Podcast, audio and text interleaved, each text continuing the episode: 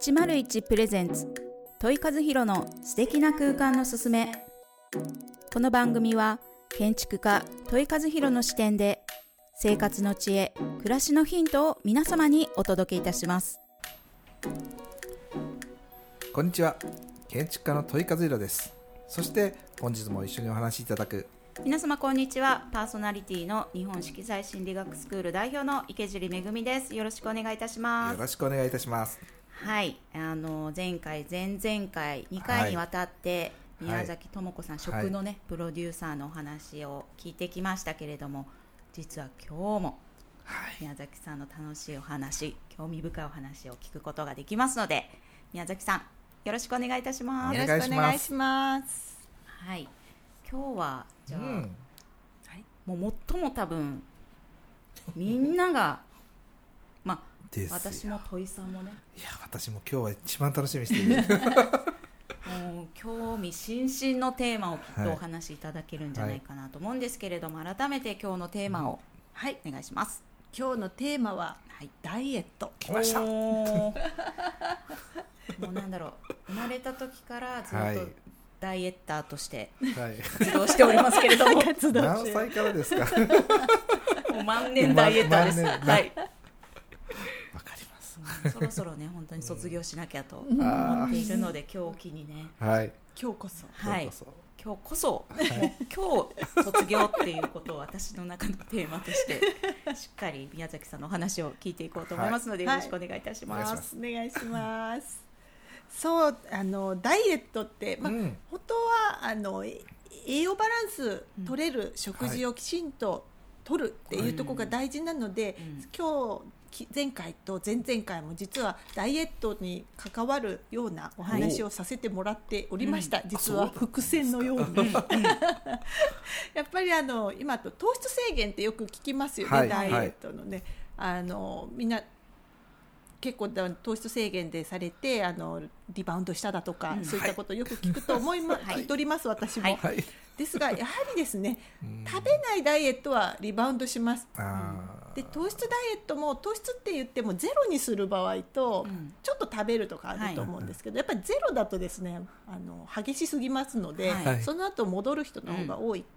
ということでこの前ねお話しした糖質はおかずの一品として食べましょうっていうことを私は推進してて、はい。え一生続ける方がいいですもんね。そうですね。ね、あの家の片付けとかも多分一生続くものなので、うん。同じように料理も辛くなくてうん。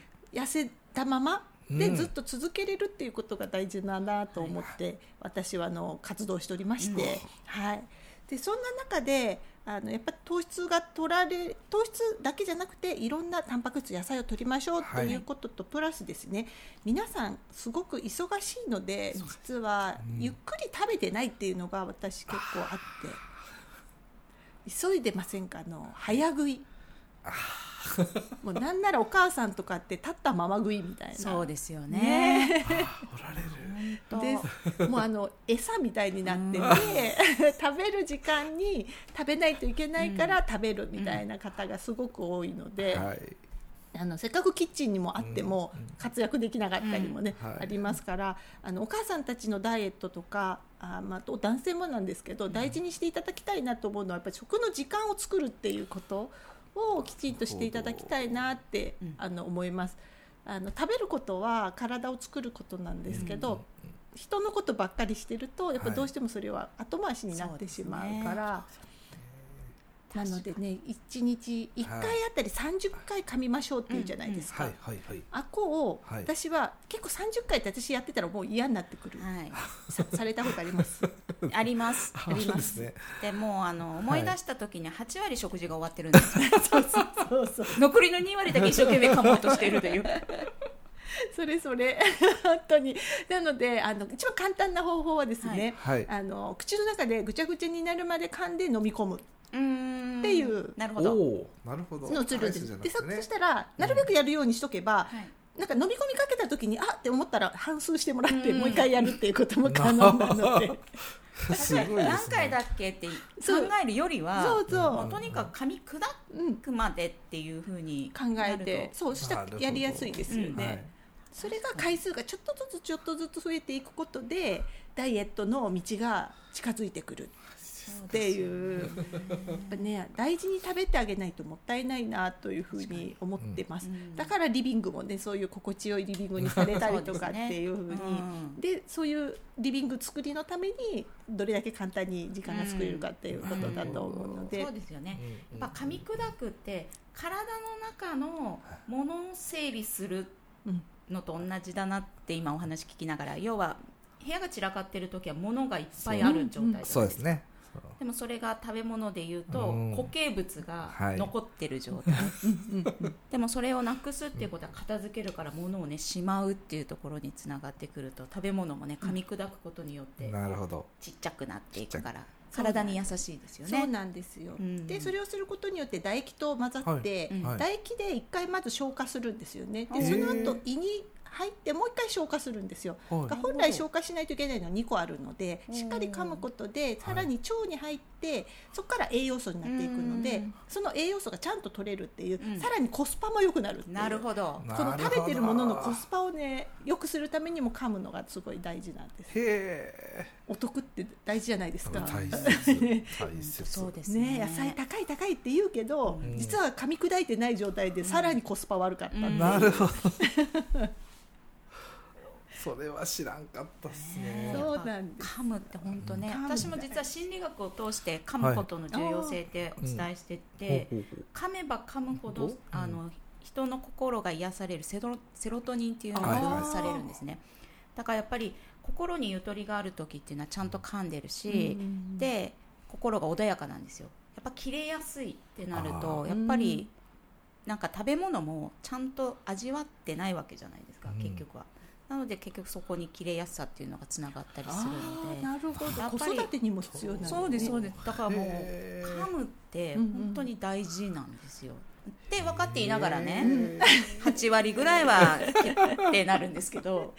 本当、あのね忙しいからね、そう。なるべくできるもしくは一日のうち1回でもその時間ができる空間作りっていうところがね,、うんかんあるといいですよでも今はね。ね効果をねいろいろお聞きしたらやっぱり噛むって大事だな、大でね切私も思いました色ともその関係、色彩心理にも関係あるなんて、うん。ねねえ。お部屋もにも関係ある。しそういうことですよね。ね。大事です大ね事大事。本当食の時間をないがしろにしたら幸せにやっぱりなれないんだろうなって思いますよね。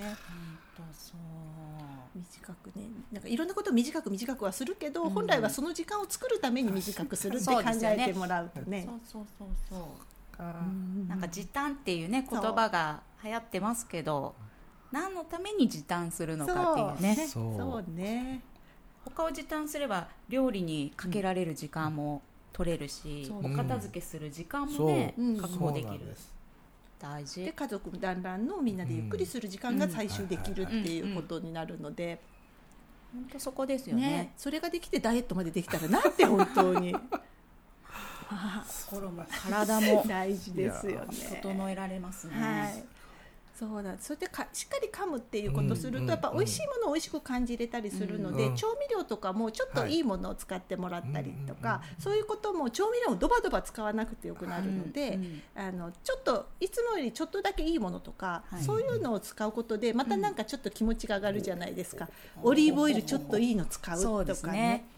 あれ？これあのえ？前前前回の材料の話にもね。ちょっとつながってきます本ね。当ですよね。うん、本物とね偽物、まあ偽物、うん。料理にね偽物はないですけど、うん。まあどこにねちょっとかけるか、手間をかけるかってね。ね。うん。やっぱり上質なものは上質な理由がある。ある。ね、そこを味わうとかそういう心の余裕がないと上質なものを入れても意味ないでですすよね。もんね。なんか意識しますもん。いいものだよって言われると、おちゃんとちゃんとしようあって。そう丁寧に使おうってか思いますよ なるほどね。そうですね。そうですね。だからどっかにそういうののを一つずつ取り入れて、でちょっとずつ増やしていくとね、いいかもそうですね。そしたらその味も聞いあの食事の場合はそのいいものを食べてるっていうことで時間をちょっとね、使えるようになったり、美味しいって感じたらまた新しいそういういいものを買っていただいて、素材の味も美味しく感じれるっていうものになるので、そこはねあのやっぱりダイエットのあの味が濃いと、はい。ダイエットって失敗するんですよ、うん。ジャンクなものってどんどんどんどん食べ続けたくなるじゃないですか、はい。それはやっぱあの舌がこう麻痺してしまって依存度が高くなっちゃうのであのどんどんしかもそれは糖質だったりが食べたくなっちゃう、食べて食べても食べてもお腹がすくっていう状況になってしまうので、できるだけあの素材の味に近くなればなるほど体重は皆さん減っていくので。おしっかり噛んで美味しく感じて素材の味とか調味料の味が美味しいって思うっていうことがうん。できるとダイエットが成功していくっていうことです。満足感がやっぱり違いますね。すね。胃に入れただけの満足感なのと、ちゃんと味わっての満足感ってうん。うん。全然違いますもんね、なんかだってお腹いっぱいになったのにーうんなんか食べなきゃっていう気になるんですよ そうそうそうお腹はいっぱいなのに。不思議ですよね。あの脳みそなんかやられてますよね。全くもってあの満腹中枢神経がそうそうそう。おかしくなっちゃってます。ほんとやられちゃう。うんそうですね本本当当。そりゃ取るわって思いました。間違いない。とても簡単なところから簡単そうですね。一歩がねうんできるかなと思いますね。うん。大事。いや大切ですねや僕あのこの体はどうしてそんなに太ったんいや太ってるんですけど太ったんですかっていう話をき言われるんですけど 言われるそう言われるので いやすいません僕の体はあの夜食べるポテトチップスでできてますってよく言うんですよね。まさしく 量じゃなくて、うん。素材をこう楽しめてないそうそうですね。変色みたいな話なんですけど、うんうんいやー心今日響いたないやもう本当そのね鳥さんの素敵なキッチンで、うん。あのうん良いものを食べていただきたいですね。確かに本当にいい材料でね。そうですそうです。そうですよね、うん。うん。ちょっとその辺はあの改めてはい。あの改めます。そうですね。今後多分ポッドキャストの中でも時々ちねょっと確認しながら、えそうそうですね。私も気にしておきます。う。ん。あいやもうぜひまた来てください。ありがとうございます。本当まああっという間にまたお時間となりましたのあでもうワンポイントだらけですけれども、さらなるワンポイントを教えてください。はい。